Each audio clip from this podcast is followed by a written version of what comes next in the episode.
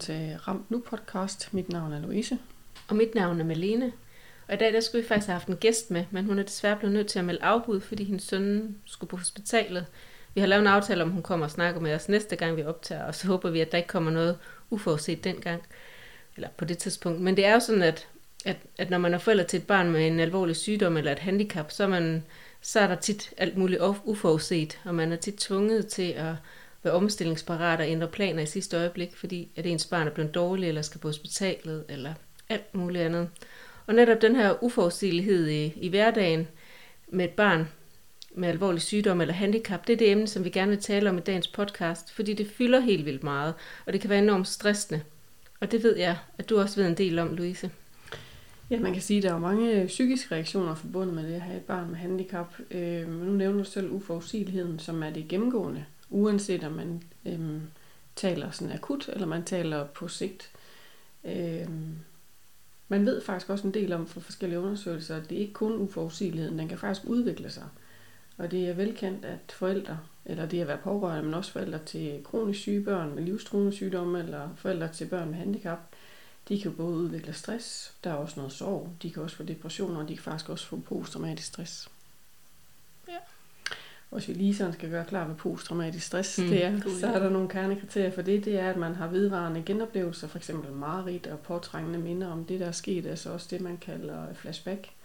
Så undgår man rigtig meget. Og det kan være alt, hvad der minder om noget, der kan være svært. Det kan være indre ting, man undgår, altså tanker omkring det. Det kan også være ydre ting, man undgår. Og så er man generelt sådan meget bevidst om, hvad der sker. Man er meget øh, i alert, vil man sige mm. på engelsk. Det er vel det, man oversætter godt til dansk som øget øh, vaksomhed. Mm. Og jeg tænker, det er vel også noget af det, du kan sige ligesom senere i dag, den, netop den der konstante vaksomhed, hvor man er ja, på hele tiden. Bestemt. Og det kan man også tænke, at det er det, der stresser de fleste. Øh, den øgede vaksomhed, det behøver jo ikke at være sådan, at alle får posttraumatisk stress, det vil jeg lige understrege. Mm. Det er ikke sikkert, men der er faktisk nogle ret høje tal, og det kan være, at jeg skal tage de kedelige tørre facts til en start her. Ja, god idé. Det er faktisk sådan, at øh, der er faktisk, der, hvis vi skal starte herhjemme, så er der lavet en dansk undersøgelse på neonatalafdelingen øh, af 66 forældre, hvor øh, det viser sig, at 20% af møderne faktisk havde posttraumatisk stress. Og 10% af dem havde subklinisk, det vil sige, at de mangler bare et af kriterierne. Og af de der 66 forældre, der var der 35 procent, der havde et handicappet barn. Mm. Og man kunne se i det, der ligesom siger noget om, hvordan de er traumatiseret, der var det netop det at få et handicappet barn, der udgjorde det. Så det var ikke sådan selve den akutte fase? Ikke nødvendigvis den Nej. selve akutte fase. Der er selvfølgelig nogle meget voldsomme chok forbundet med det, men det er faktisk nogle gange mere det der med at skulle leve med et barn, der var, øh, havde nogle voldsomme udfordringer, som man ikke altid lige ved til en start jo. Ja og afklaring i forhold til diagnose, og så også få den endelige diagnose. Mm, det bliver også mere konstant, kan man sige. Det gør det. Ja.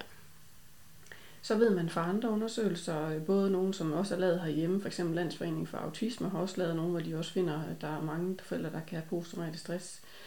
Øh, men ellers så ligger det sådan generelt tallene mellem 10-20 procent, hvis man kigger på sådan udenlandske amerikanske undersøgelser. Øh, der er også nogle metaanalyser, og det bliver, nu bliver det meget tørt, men metaanalyser er faktisk nogle rigtig gode øh, undersøgelser, fordi de samler flere undersøgelser på tværs. Og på tværs af for eksempel 184 studier, der er en stor undersøgelse, der har fundet, at det er 18,9 procent af forældrene, der har posttraumatisk stress. Mm. Altså hvor barnet har en kronisk sygdom. Ja, det er jo nogle virkelig høje tal. Det er faktisk nogle skræmmende tal, men ja. det giver mening, og det giver også øh, klinisk mening i forhold til, hvad jeg møder i min klinik. Mm. Så øh, man kan godt blive lidt skræmt af det, og tænke, kan det nu passe? Så der er desværre også nogle gange nogen, der kun tænker, at posttraumatisk stress, det er stadigvæk kun noget, der sker for voldtægtsoffer og andre.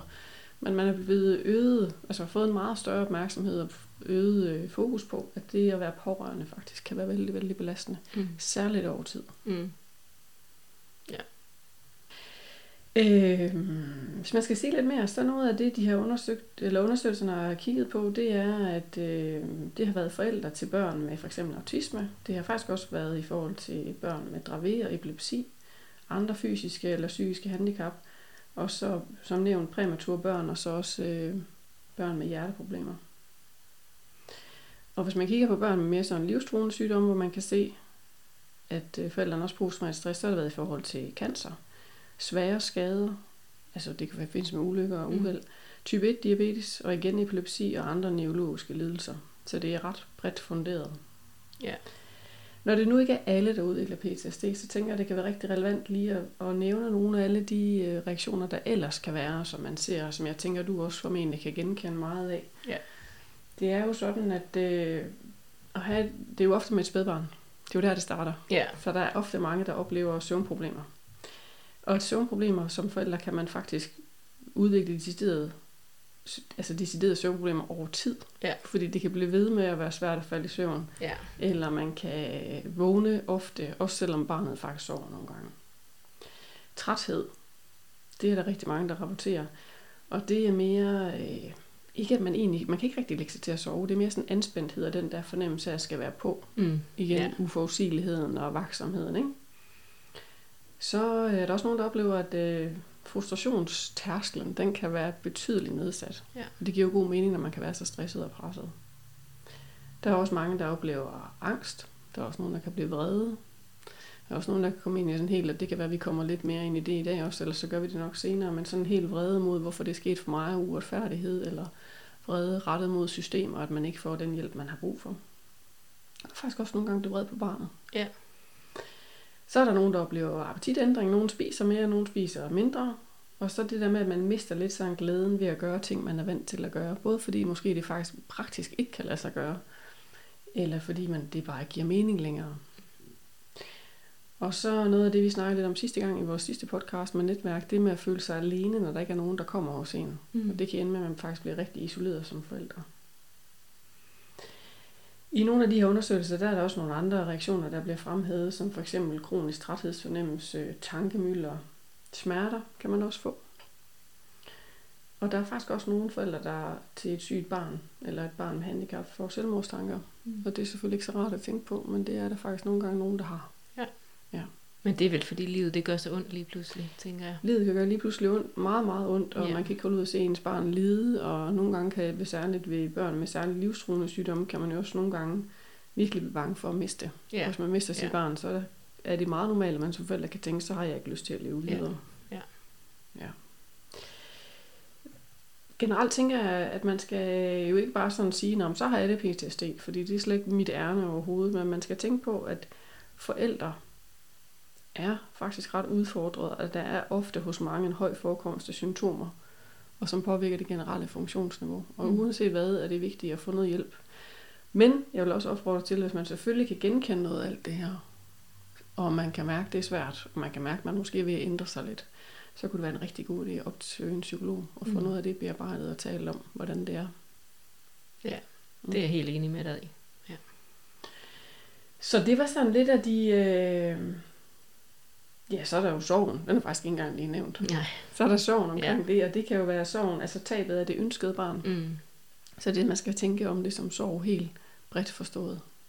Ja, det er en, altså, den kender jeg jo i hvert fald for mig selv. Det er jo en særlig form for sorg. Altså sorgen er flyttet ind i mit liv, ja. Efter at have fået et sygt ja. Barn, og den sorg forsvinder aldrig. Og Nej. det er jo ikke, fordi den sådan er kronisk, eller jo, den er kronisk netop, men den er jo ikke sådan, den er der ikke hele tiden. Nej. Det er jo ikke, fordi jeg hele tiden går rundt og er sorgfuld. Nej. Men jeg kan bare, det, og det er rigtig svært at forklare, hvis man ikke selv har oplevet det, men det er som om, der er sådan flyttet en sorg ind, som altid er der. Og så, jeg ser den meget sådan cirkulært, og så kører den sådan op og ned, og så nogle gange så mærker jeg den slet ikke, og så nogle gange så går det sådan lidt op, og nogle gange er det ja. Rigtig hårdt, og nogle gange så er der, altså sådan, ligesom sådan jul, at afhængig af, hvad, hvad, hvordan ens barn har det, og hvad man oplever, og hvor sårbar man lige kan være af andre Mm. årsager.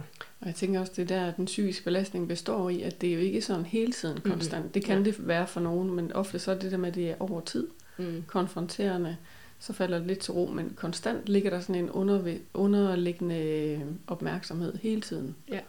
på, hvordan, hvad der nu lige sker. Og for mig er det også det samme med angsten. Altså, ja. Ja. angsten og sorgen flyttet ind samtidig, men det er også det, du siger med, at man kan være bange for at miste sit barn, og ja. det er da helt sikkert den angst, jeg har fået. Men rent statistisk, så er der jo 15% risiko for, at mit barn dør af sin sygdom, og det er jo virkelig, virkelig ubehageligt at tænke på, og jeg går heller ikke rundt og tænker på det hele tiden, men det er jo klart, det er en bevidsthed, jeg har. Mm. Øhm, og fordi der er den der risiko, så forplanter det sig jo ned til alt muligt andet, så jeg kan blive bange for sådan øhm, alle mulige irrationelle ting, og det kan jeg også med mit raske barn Mm. tænke, bare der ikke sker noget med hende, og øh, jeg kan have en tendens til at blive overbeskyttende og pyldret. Mm. Øh, jeg er heldigvis ret opmærksom på det, fordi at jeg tænker, at det, øh, det skal ikke kæmme hende, og det skal heller ikke kæmme min søn, og det skal heller ikke kæmme mig. Men det er der jo. Altså, så, så angsten og sorgen bor der, og jeg er bevidst om den. Ja. Og så er jeg lige nødt til at sige, at jeg kan ikke rigtig lide, at du siger pyldet, for jeg tænker, når man har sådan en angst, så kommer den jo af nogle helt reelle oplevelser. Ja. Og selvfølgelig skal man nogle gange have hjælp til at håndtere det og ja. bearbejde det. Men, men det er jo derfor, man gør det. Det er derfor, man har en ekstra opmærksomhed. Det er jo på baggrund af de her nogle gange meget voldsomme oplevelser, man har stået i. Ja, men folk vil jo tit opfatte en som pyldet. Ja, men det vil jeg gerne, det kunne ja. jeg tænke mig, at vi stoppede med at sige. Ja, ja, ja. Så er der jo hele alt det her omkring, øh, hvis man sådan kigger netop, nu siger du selv noget over, sådan at kigge over tid, altså der er den akutte fase, og så er der noget, øh, den der fornemmelse af, at noget er galt. Mm. Og hele den periode, indtil der kommer en afklaring, indtil der kommer en diagnose. Øh, og så kan der jo komme forskellige reaktioner i de forskellige perioder. Jeg er ikke sådan helt fan af at snakke i faser, for det tænker jeg dybest set ikke, man kan, når hver individuelt forløb netop er individuelt, og der er store forskelle, men man skal huske, at symptomerne kan jo netop, som du også nævner, både med sorgen og med angsten, det kan variere over tid. Nogle mm. gange så er det fraværende, andre gange kommer det. Og det kommer også an på, hvad der sker med barnet. Ja. Øh, og så er der faktisk nogle forældre, som er lidt ude at sige, og så tænker jeg faktisk, det giver rigtig god mening, at måske kan man faktisk ikke rigtig tale om noget posttraumatisk, fordi man er stadig i det kroniske mm. traumatiske, som det er ikke overstået. Nej. Nej. Og det kan man måske mere sige om folk, der har været i krig kan ja. man sige. Ikke? Jo, der er noget... De er ligesom kommet hjem fra krigen. Eksempelvis, men... eller andre, eller færdselsulykker og sådan ja, noget. På ja. et tidspunkt, så selve hændelsen er overstået, ja. men det her et sygt barn, det øh, vedvarer i hvert fald, når det er kronisk lidelse. Ja. ja. ja. Så kunne du ikke prøve at fortælle lidt, for jeg tænker, det var jo nogle af de øh, sådan lidt tørre facts, mm. øh, om hvordan og hvorledes det kan se ud. Hvordan jo. har du oplevet... Øh... Altså, det, tænker du, jeg skal starte med det sådan... Øh altså hvordan hverdagen er, eller sådan, hvordan det påvirkede mig. Jeg tænker måske psykisk. nu, om du kunne komme med nogle eksempler på det der psykisk, lige sådan ja. sætte nogle billeder på. Det kan jeg godt. Altså, som du også snakker om, øh, det der med, med søvn er udfordret, og det er det i høj grad for mig. Da Sigurd var lille, da min søn var lille, der øh, sov han ekstremt dårligt, og han mm. havde rigtig mange natlige anfald. Det har han stadigvæk i perioder. Mm. Ikke helt så meget, men han har meget indsovning og opvågning. Og det har helt sikkert ødelagt et eller andet inde i mig, sådan helt fundamentalt i forhold til, at jeg sover virkelig dårligt. Mm. Jeg altid, altså der er næsten aldrig, at jeg ikke har svært ved at falde i søvn. Det tager mig rigtig lang tid at falde i søvn og falde ned i en dyb søvn. Jeg kan mm. også godt mærke, at jeg vågner rigtig lidt. Altså der skal virkelig ingenting til, før jeg vågner. Øhm, og selvom jeg egentlig har haft en god nattesøvn og sovet fint en hel nat, og hvor min søn har sovet fint, og der har ikke været noget. Så det er meget, meget sjældent, jeg vågner op og udvilet. Ja. Øhm, og ja, det er som om, at der er sådan en, øhm, øhm, sådan en træthed i mig altid. Og det er jo ikke, fordi jeg går rundt og er konstant træt, men jeg kan mærke, at der er noget, der er anderledes end, end før min søn. Ja. Øhm, øhm, som, ja, det, det, det er der helt bestemt. Øhm, og jeg har sådan en Øh, altså når jeg skal sove, bliver det tit til en uro, og det er der, hvor at, jeg vil ikke sige, at jeg har tankemøller, men mm. det er alligevel der, hvor sådan uroen kommer, hvor jeg bliver bange for, at han skal få anfald i søvne, som mm. vi ikke opdager, eller at han bare lige pludselig holder op med at trække vejret og dør i sin, mm. øh, under søvn, fordi det faktisk kan risikeres med mm. hans sygdom. Øhm, det er også der, hvor jeg sådan kan komme til at tænke på, hvad kan der ske, hvis han har anfald, og hvad for ja. nogle skader kan det komme. Så, så, så, så det... Øhm, så det er den stress og den der vaksomhed. Ja, jeg, ikke? den kan jeg helt sikkert mærke. Ja. Øhm, jeg har også perioder, med, hvor jeg sådan har hjertebanken, og hvor jeg kan mærke, at mit stressniveau er højt, og hvor jeg virkelig tit skal tælle til 10, for mm. ikke at sådan køre op. Mm. Øhm, det er, sådan, det, det, er ikke, det er der heldigvis ikke hele tiden, men jeg kan godt mærke, at de perioder er der, og hvis der har været meget, så, øhm, øhm, så har jeg brug for sådan en dag, hvor jeg kobler helt af så meget som muligt. Jeg tænker, det er frygtelig farligt at sige, hvis man engang gerne vil ud på et arbejde, men jeg kan helt reelt godt tænke, at der er et eller andet i mig, der er ødelagt. Så det der med, at jeg nogensinde skulle kunne passe 37 timers arbejde, det kan jeg godt være rigtig bekymret for, mm. om jeg kan, fordi det er som sagt mega svært at forklare. Men jeg kan mærke, at alle de her anfald, ambulanceture og traumer og voldsomme ting, jeg har oplevet, det har gjort et eller andet i mig, så mm. jeg har sådan en øget stress, og der skal ikke helt så meget til, som der ja. skulle tidligere. Jeg vil sige, det det, man i mit fag tænker sådan lidt stressbarhed, vil man kalde det, ikke? Men ja. det og så kan man tænke, det er lidt tørt, men det giver god mening, at der skal, man, man har det i kroppen, og det er jo meget sådan, at stressen sidder virkelig i kroppen. Ikke? Mm. Ja, og det gør den. Altså, ja. det kan jeg virkelig også ja. mærke, og sætter sig i maven, og ja. sådan anspændthed og muskelspændinger ja. og sådan noget. Ja. Øhm, jeg har det også sådan helt konkret, hvis mine børn, er det begge mine børn, både min syge søn og min raske datter, hvis de laver noget hurtigt eller anderledes bevægelse, mm. som jo sådan kan minde om et epileptisk anfald, i en eller anden grad i hvert fald, så kan jeg mærke det sådan hele min krop fysisk, at så får jeg sådan et chok, eller det er som om jeg stivner. Ja. Øhm, selvom jeg jo godt ved rationelt, at min datter ikke lige falder om i et anfald, så er det stadigvæk, altså så ligger det så dybt, dybt i mig, de der pludselige bevægelser, ja. det gør et eller andet sådan ja. ved mig. Øhm, det forsvinder jo hurtigt igen, men... Ja, og det er jo det, der gør forskellen, fordi hvis man virkelig var øh, posttraumatisk ramt, ja. eller havde den lidelse eller andet, så ville det jo være noget, der blev boende i en, ikke? Og ja. noget, man ikke kunne slippe igen. Men ja. man vil ikke kunne undgå at blive påvirket af det uanset. Nej, og det gør jeg. Ja. Øhm, og jeg har også haft det, vi har kørt rigtig meget med ambulance, da vores søn var lille. Så jeg har også haft det meget, når jeg hørte en ambulance, at så fik ja. jeg sådan fysisk kvalme. Ja. Fordi det mindede mig bare om rigtig meget ubehageligt. Ja. Jeg vil sige, at det blev bedre i takt med, at det er mange år siden 7 13 mm. at vi har kørt med ambulance. Øhm, men den er der stadigvæk. Altså jeg kan sådan stadigvæk lidt mærke i min krop, at jeg kan ikke lide, når jeg ser en, eller hører en ambulance. Nej. Så det er noget, der kan reaktivere, jeg tænker igen, alarmberedskabet, det, er, det kan man hurtigt tænde. Ja, det kan man. Ja. Altså helt sikkert, ja. ja. Men generelt set, så er jeg jo helt sikkert også øh, blevet mere bange for, at der skal ske noget med mine børn, eller min mand, eller mig selv end jeg ville have været, hvis jeg ikke havde været igennem alt det her sygehus, og hvis jeg ikke havde oplevet de ting, jeg havde oplevet, har oplevet. Jeg tænker, at jeg vidderligt har set, at livet er sårbart, og at livet ja. er skrøbeligt. Øhm, og der tænker jeg, når man har set det så mange gange, som jeg har, så vil det nok være rigtig svært, forestiller jeg mig, og at man ikke, altså, at man ikke er påvirket af det i en eller anden grad. Det er klart, og det er jo det, jeg også møder med alle dem, der sidder inde med mig, at, at det er jo, det spreder sig. Mm. Øh, og det er ikke nødvendigvis øh, sygeligt, at det spreder sig, men man har en anden bevidsthed om det netop igen, fordi man har haft nogle konkrete oplevelser omkring ting. Mm. Så man kan sige lidt, lidt skrabt, at den naivitet, man nogle gange kan ja. have om, om livet og hvordan det er indrettet, at den, når man har stået i noget af det, som I også har stået i, og mange af dem hos mig har stået i, jamen, så forsvinder den. Mm. Og så er man ligesom givet til, at øh, andre ting kan ske. Og det er jo ikke kun, altså jeg tænker, ud og ind af hospitalerne, man, man ved også, at bare det at have et barn, der bliver indlagt, on off hele tiden, det er jo også noget, der virkelig stresser, og noget, der belaster. Mm. Også over tid. Ja, og det gjorde vi jo vidderligt. Altså, da min søn var, eller da vores søn var lille, der, de første to år af hans liv, der boede vi jo mere eller mindre på Skyby sygehus. Mm.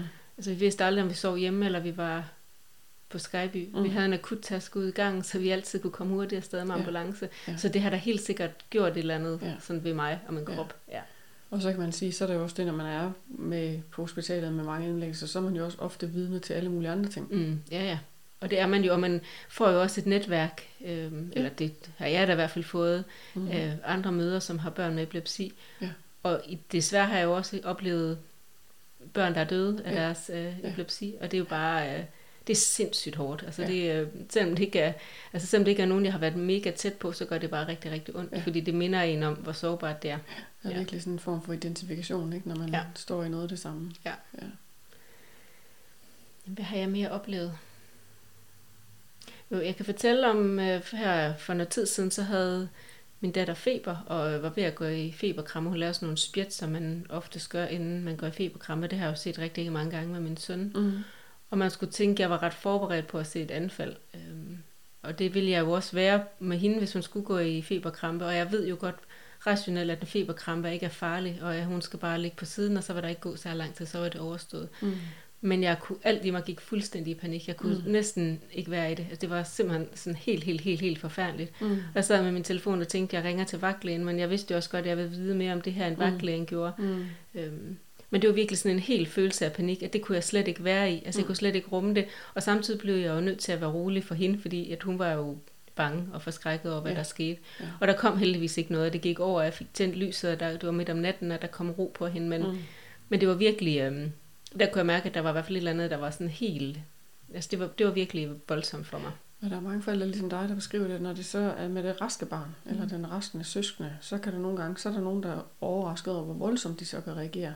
Men det tænker jeg nogle gange, det er fordi, man ikke forventer det. Mm. Og alligevel har man jo enorm viden, men, men det så er det ligesom vendt om. Man har en forventning om, at det, at det syge barn kan reagere sådan, når man ved, hvad man så skal gøre. Mm. Så der er også... Øh, det er det, der bliver overført til det andet barn. Så kan der komme nogle lidt stærkere, så kan det faktisk virke meget mere konfronterende. Ja, det gjorde det i hvert fald for mig. Ja. Jeg vil sige, min graviditet med hende, da jeg var gravid med hende, det var også hårdt. Altså det var... Min graviditet med min søn, hvor jeg var lykkelig uvidende. Jeg tror aldrig, jeg har været så lykkelig. Mm. Det var mm. simpelthen helt fantastisk. Men med hende, der var det ligesom om, at øh, uskylden var bræst. Ja. Og jeg vidste ja. bare, hvor mange ting, der kan gå galt. Og ja. jeg var virkelig bange under hele den der graviditet. Ja. Jeg var bange for, at der skulle ske noget. Jeg skulle gå i fødsel for tidligt, eller jeg kom til at spise eller drikke noget forkert. Og sådan. Mm. Altså, det, var, det, var, det var rigtig hårdt. Jeg var også igennem en, en moderkagebiopsi for at finde ud af, om hun har den samme gendefekt, som ja. vores søn har. Hvilket hun jo heldigvis ikke havde. Men det var også bare alle de tanker omkring det, og hvis hun havde det, og skulle igennem, øh, igennem en abort, og mm. øh, ja, så det, det var ikke, øh, altså jeg tænker det der med at vælge at få en søsken, når man har et sygt barn, det er ikke, øh, altså det er jo også, øh, det er ikke så nemt, som hvis man har et restbarn i forvejen. Ja, men kan det være et stort behov for, fordi man stadig har ønsket. Det er jo ikke ønsket med et restbarn, mm. det er jo ikke fordi man har mindre kærlighed overhovedet til det barn, man har, mm. der har udfordringer. Men det ligger så dybt mm. i mennesket, det behovet for at få et restbarn og få noget normalitet. Mm. Så det er faktisk helt okay, det er helt normalt. Jeg vil sige, at det er det, altså for mig har det også været virkelig godt at få det raske, normale mm. barn og få normaliteten ind, fordi altid kommer det sygdom til at fylde meget mere, end den behøver egentlig, fordi der inden vi havde, inden jeg fået min datter, der fyldte min søns sygdom mere, end den gør nu, og det er jo ikke, fordi han er mere rask overhovedet, men Nej. den fylder ikke min bevidsthed lige så meget, fordi hun kan trække mig ud, ja. og lave, altså hende kan jeg sådan lave alle de normale ting med, ja. og have normale diskussioner, som man ja. har med en normal treårig, ja. og øh, lave alle de der hyggelige, sjove ting, mm. som man også laver med, mm. med et helt normalt barn. Um, og der er ikke sådan den der kamp om udvikling. Altså det kommer ja. jo mere eller mindre af sig ja. selv. Det er ikke som om, at med min søn, der skal vi jo være fysioterapeut og ergoterapeut mm. og socialrådgiver og læge og sygeplejerske, alt. Mm. Men for min datter kan jeg bare være mor. Ja.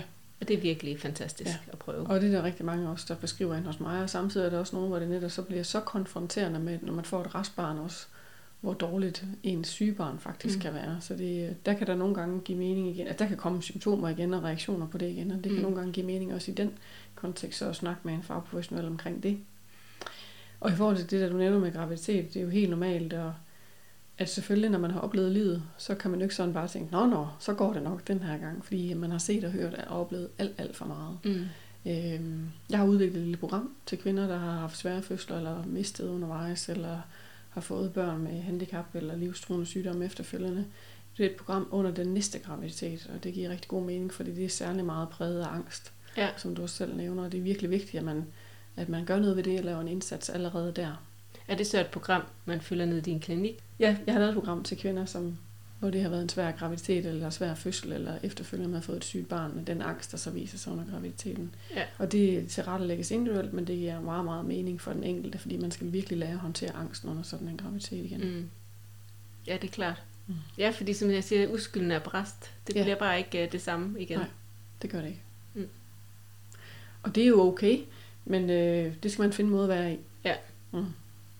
Så nu vil jeg lidt om forskellige reaktioner, som jeg sagde før, så kan de jo komme både i det akutte og efterfølgende også over lang, lang tid. Så det betyder også, at ens øh, hverdag bliver præget. Kan du ikke øh, komme med nogle gode eksempler fra, hvordan du har oplevet det? Jo, altså min hverdag er væsentligt, væsentligt anderledes, end, end inden jeg fik et sygt barn. Altså helt konkret, så øh, øh, ved jeg jo aldrig, hvordan at min søn han har det. Jeg ved aldrig, om han har haft en natfuld anfald, om han vågner op og har anfald. Jeg ved ikke... Øh, om han har det elendigt, fordi at han har fået for meget medicin, og han er træt, og det, øh, jeg skal hele tiden sådan tilpasse mig ham, og hans sygdom er så uforudsigelig, at jeg ikke kan passe et arbejde.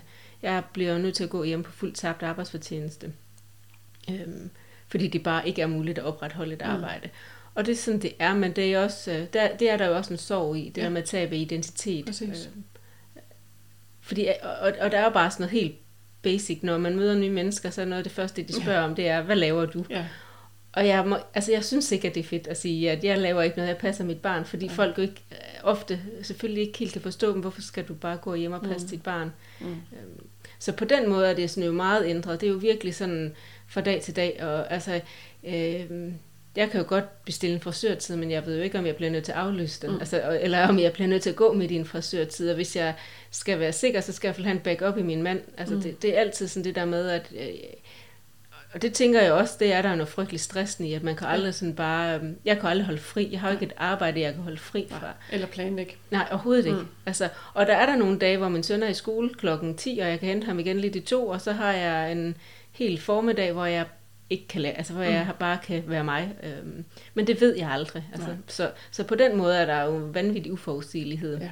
Da, da han var lille, var det jo meget mere, fordi det var det der, som jeg også snakkede om tidligere, ind og ud af hospitaler, ambulanceture, og øh, ja, det var, det var sådan meget voldsomt, mm. og det var meget hårdt, og det er jeg virkelig glad for, at det ikke sådan er fortsat, fordi det, altså det, det, er, det tænker jeg næsten alle kan sige sig selv, det der med, at, at det er rigtig hårdt at ikke at vide, hvor du skal sove hen, mm. og og man kunne blive vækket, altså vi kunne blive vækket midt om natten ved anfald, der ikke stoppede, så vi måtte ringe 112 og så afsted midt om natten. Og, mm. sådan.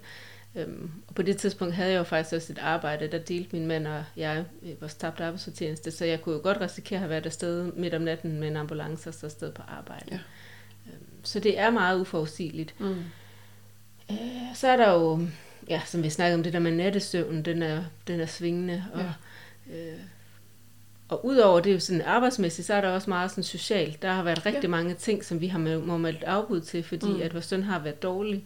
I starten var vi øhm, mere sådan ramt, eller hvad skal man sige, så der var vi, meldte vi begge to afbud, fordi at hvis han havde haft det rigtig dårligt, så havde vi begge to brug for at være hjemme ved ham. Nu kan man sige, det kan stadigvæk være nogle enkelte gange, hvor vi begge to bliver nødt til at melde afbud, men generelt set, så kan vi dele os op. Men det er da også bare noget ærgerligt i, at man så tit skal dele sig op, og det bliver sådan meget en splittet familie. Ja, det ja. mister også lidt normaliteten, ikke? Hvad man har tanker om at helt få et barn meget. og familieliv, ikke? Og så helt vildt meget. man på en helt anden måde. Ja, ja. Og, og folk kan jo indimellem have svært ved at forstå det, fordi han virker jo til at have det okay nu, ja. men, men måske efter en hel nat fuld af anfald, så skal man ikke ud til en familiefødselsdag, eller mm. i Tivoli, eller hvad ved jeg. Nej. Så, så der har været meget, vi har måttet melde afbud til, også i forhold til venner. Mm. Øh, vi har meget sådan, øh, vi har sådan, det, det tror jeg sådan, vi har tillært os, at vi sådan er meget delt op, at der er en af os, altså der, hvis det sådan er vende noget, så er der tit en af os, der er afsted. Mm. Fordi at en skal være hjemme og passe for sig. Ja. Ja. Øh, vi har jo aflaster til ham, men der er jo også noget sådan i forhold til, at de kan blive syge, og der er mm. ferier, og øhm, når der er nogen, der siger op, så skal man have fundet nye. Og mm. min søns handicap er bare så kompleks, at det begynder at være sværere og sværere at finde kvalificerede aflaster til ham. Mm. Og det er jo også noget helt anderledes, og noget helt underligt, det der at skal have professionelt rende ind og ud af ens hjem. Ja. Det skal man virkelig også vende sig til, ja. og det kan være, det er jo så fantastisk, fordi det giver jo vidderligt aflastning. Det er et kæmpe stor break og en kæmpe stor hjælp dels at der kan komme nogen i hverdagen og tage ham og mm. tage over og hjælpe ham og se efter ham, men også at vi har mulighed for at kunne komme ud. Ja. Men jeg må også indrømme, under corona-lockdown, hvor der ikke var nogen i en periode, så er det faktisk også rigtig rart, fordi mm. altså, det er sådan en dobbelthed, fordi det er også rart det der med, at der ikke er nogen ind og ud af vores hjem hele ja. tiden. Nogle professionelle, man skal forholde sig til. Mm. Fordi det er bare, øh, ja, det er jo også bare helt anderledes, så det er også helt vildt hårdt. Jeg prøver virkelig at se på det positive, for det er jo virkelig lidt positivt, og jeg er mm. glad for de aflaster, vi har, at de, øhm, at, at de gider at gøre de ting, de gør. Men mm. ja, det er stadigvæk også bare hårdt, og stadigvæk totalt anderledes. Også det der med, at man nogle gange skal have hende med på slæb, hvis man sådan kan sige det sådan. Ja. Ja, og så er du jo altid på stadigvæk, ikke? Du er jo aldrig bare øh, dig selv og kan slappe af og Nej. nyde stillheden og roen. Nej. Vi fik bevillet nattevagt for halvandet år siden, mm. tror jeg. Det var jeg virkelig, jeg var totalt lykkelig, da den der afgørelse kom, at det var bevillet og kom i gang med det. Øhm, og det var simpelthen så dejligt, at man sådan også havde mulighed for at være ude til længere end 24, mm. hvor at man ellers skulle, aflasterne skulle hjem. Men jeg må også sige, at jeg synes, det er helt vildt stressende, at der er mennesker i mit hjem, når jeg skal sove. Ja. Og fordi jeg er sådan en, der, der sover lidt, så vågner jeg bare næsten flere gange, når der mm. er nattevagt, end mm. når der ikke er. Mm. Så, så, så, så der er bare så mange ting, der ja. Og jeg tænker lige præcis, du beskriver det så fint med det med, at det, det er hele tiden dobbeltheden. Mm. Og det er det, forældre, jeg forældre særligt bliver ramt af. Det er hele tiden dobbeltheden i, at øh, kan man det, og det er også dejligt. Eller kan det lade sig gøre, og kan det ikke lade sig gøre. Der er hele tiden på den ene side på den anden side. Mm. Og jeg tænker, at det er også noget af det, der må være så enormt stressende. Men det er det der, og så er det det der med, at man hele tiden skal vurdere for sit barn. Fordi ja. jeg synes, min søn, han skal have nogle oplevelser, men hvor meget kan han holde til? Hvor meget kan jeg presse ham, uden at det går ud over hans øh, trivsel, og hans, mm. hvornår begynder han at få anfald. Altså, ja. så, så, så der er bare sådan en dobbelthed og en stress hele tiden. Ja. Og lige præcis den der vaksomhed, ikke? Mm-hmm. Altså, den ligger der konstant. Så kan man snakke PTSD eller ej, men vaksomheden og den der ja. overdrevet overopmærksomhed på, hvad der sker, hvornår noget sker, hvordan man så skal takle det og være forberedt. Ja. Og det kan også sådan helt konkret, øhm, det er egentlig sådan lidt sjovt, hvis at vi bor her på sådan en lille villavej, hvor der er en masse børn, og når alle børn er ude at lege, så kan jeg mærke, at jeg er sådan, øhm, jeg er meget mere vaksom, end sådan jeg tror, at øh, de andre er. Det er ikke, ja. fordi der er noget galt med dem ja. overhovedet, eller fordi ja. de ikke holder øje med deres børn, for det gør det, de holder selvfølgelig øje med deres børn og passer på dem, som de skal.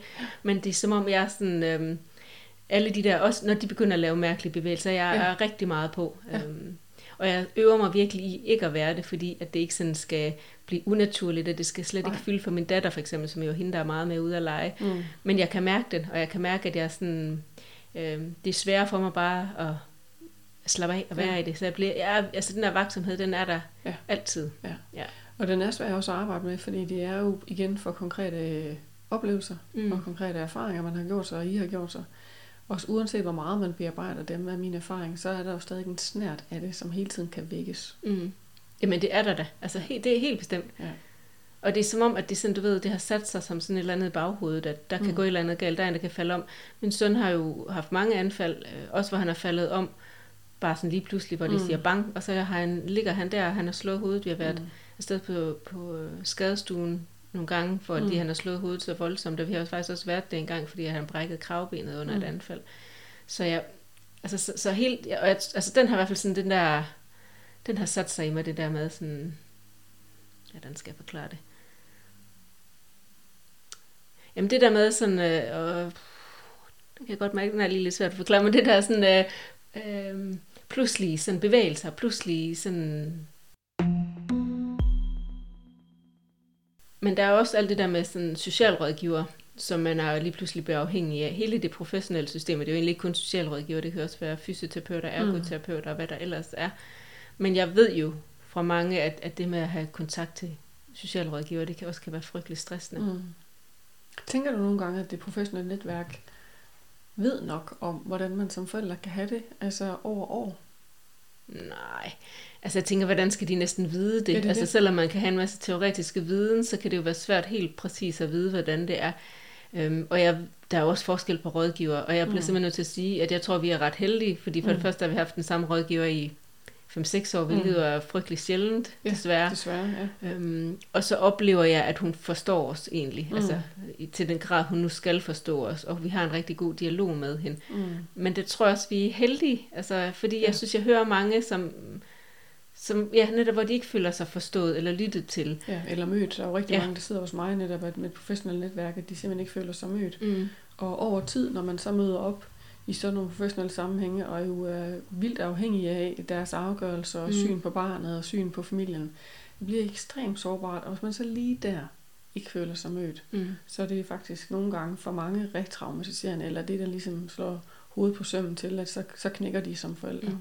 Og det kan jeg godt forstå, fordi at at det er også sårbart at komme med hatten i hånden og sige, hej, vi har brug for hjælp. Ja, det er vidderligt det sårbart, så hvis der bare sidder nogen i den anden ende og siger, øh, nej, det har mm. I ikke, så mm. kan jeg godt forstå, at, øh, ja.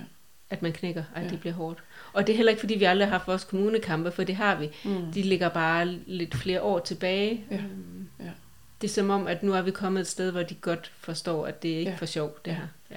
Og det er jo det, hvor det er ofte for mange, og jeg ser dem jo i forskellige perioder, både det akutte og lige efter og senere over nogle år, og hvor jeg tænker, det ændrer sig jo også, indtil man egentlig ved, hvad det handler om. Mm. Så kan der være mange for forældrene, mange opslidende år, inden man egentlig får den helt rigtige hjælp. Også indtil man egentlig helt ved, hvordan ens barn egentlig har det, hvad ens barn har brug for, mm. fordi barnet jo også stadig samtidig udvikler sig. Ja.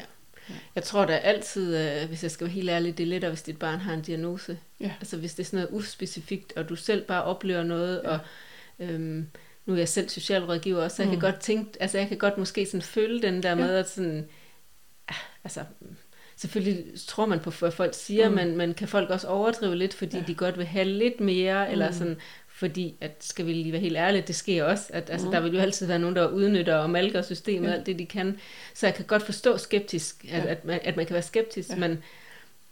Og med så kan den mistænkeliggørelse, som man jo så, hvis man vil har brug for den, den kan jo også igen være virkelig ødelæggende, at man Helt sikkert. tænker, at man ikke bliver mødt eller forstået, eller mistænkeliggjort, eller det er nok bare, fordi moren og eller faren, de må have nogle problemer selv. Ja, ja. Så. Og den er jo mega svær, fordi at selvfølgelig skal de tage en, en social faglig vurdering, og man kan mm. heller ikke bare sådan træde ind og sige, hey, jeg skal bruge noget hjælp, mm. men uden at det sådan er dokumenteret, dokumenteret i et eller andet grad. Mm. Men, men øh, men hvordan man kan gøre det anderledes, det ved jeg ikke, fordi jeg synes simpelthen ikke, det er rimeligt, at der er nogen, der skal kæmpe så meget, som jeg jo godt ved, der er nogen, ja. der kæmper, ja. og som bliver mistænkeligt gjort, og mm. hvad er det her, det handler om, mm. og sådan... Øhm, og der har jo været besparelser, rigtig meget, altså ja. meget besparelser, og det gør jo helt sikkert ja. også nogle ting. For eksempel det der med, at, at socialrådgiveren ikke på samme måde har tid til at se barnet. Mm. Øhm, og det tænker jeg, der kan gøre en stor forskel, at, ja. at man sådan vidderligt med sine egne øjne ser det barn, man nu snakker om. Ja. Og jeg tænker også nogle gange, at bare viden om, hvordan man kan reagere, når man er i chok og krise mm. og belastet over tid, hvad det, hvad det, hvordan man så fremstår, mm. kunne også nogle gange være virkelig øh, vigtigt. Ja, så tror jeg, at nogen, øh, du ved, som du siger, det der med, at nogen bliver bitre, og, øh, mm. og det gør nok ikke noget godt for samarbejdet, hvis man kommer Nej. op på forhånd og er bitter og har modstand på. Nej. Øh, Nej så kan begge parter måske have svært ved at høre hinanden. Præcis, Hvor jeg ved godt, at socialrådgiveren skal være den professionelle, mm. men, men det gør det bare ikke nemmere for samarbejdet. Nej, og omvendt kan man nogle gange også godt følge den bitterhed, eller den manglende forståelse, at den sætter sig, så når man er, har paraden oppe i foran, når man så møder systemet, ikke? fordi det er simpelthen så sårbart. Jo, fordi altså sådan bitterheden kender jeg ikke måske ikke så meget for sådan systemet, men jeg kan da godt blive bitter eller misundelig over alle ja. andre folk, der kan leve ja. et normalt familieliv og ja. tage ud og rejse og ja øh, tage i Tivoli, når de har lyst til, og ja. ikke sådan skal bekymre sig, ikke sådan skal pakke medicintasker og ja. Have sat måler og alle de der helt unormale ting, som man ikke bør have i en familieliv, det kan da godt indimellem blive pisse bitter over. Ja, og det er jo nogle af de der lidt grimme følelser. Mm, tænker ja. jeg, uretfærdigheden og sådan noget, som vi også kommer ind på. Ja, en senere episode. En senere episode, ja. ja men det som er vigtigt at fortælle om, fordi de er der. Ja. Og det er helt okay. Jeg tror, hvis jeg skal være helt ærlig, så tror jeg, at de fleste indimellem oplever den der misundelse og bitterhed. Ja. ja. Og det er måske ikke noget, vi snakker så højt op, op, op om, men, men det tror jeg bare, at det er sådan, det er. Det tænker jeg, at klinisk er helt enig med dig i, at det er det, og det er lige så naturligt som alle mulige andre reaktioner. Mm. Og de fylder i forskellige perioder igen. Mm. Mm. De er måske bare ikke så pæne eller så velsete. Nej, og mange kan skamme sig over, at de kan have de følelser. Ja. Så det bliver virkelig også pakket væk. Men ja. øh, selvfølgelig er de der også. Mm. Så hvis vi skal samle lidt op på dagens podcast i dag, så har vi været omkring den enorme uforudsigelighed og stressende tilstand, det kan være at have et sygt barn, både i det akutte, men i hvert fald også særligt over tid, den sorg, der kan forbundet med det, og de forældrereaktioner, man også ser, det kan være alt også for stress og sorg, depression og posttraumatisk stress. Øhm, og det, der er allervigtigst, det er selvfølgelig, hvis man går og har det svært og skidt, og kan begynde at mærke, at noget ændrer sig, at man søger hjælp. Mm. Det kan være, at man føler sig inspireret her igennem til at tænke, at når det var faktisk lige rart at få normaliseret det, så ved jeg, at jeg er helt normal, og de tanker og følelser, jeg gør mig, det er helt normalt. Det er nogle gange hjælp i sig selv. Mm. Og ellers så kan det være godt at række ud til andre professionelle. Helt sikkert, ja. Men altså tænker jeg, at vi vil sige tak for i dag. Vi håber, I har fået noget at lytte med til den her podcast, podcast episode. Og husk, at I kan følge os på Instagram, Facebook og via vores hjemmeside ram.nu. Tak for i dag. Selv tak.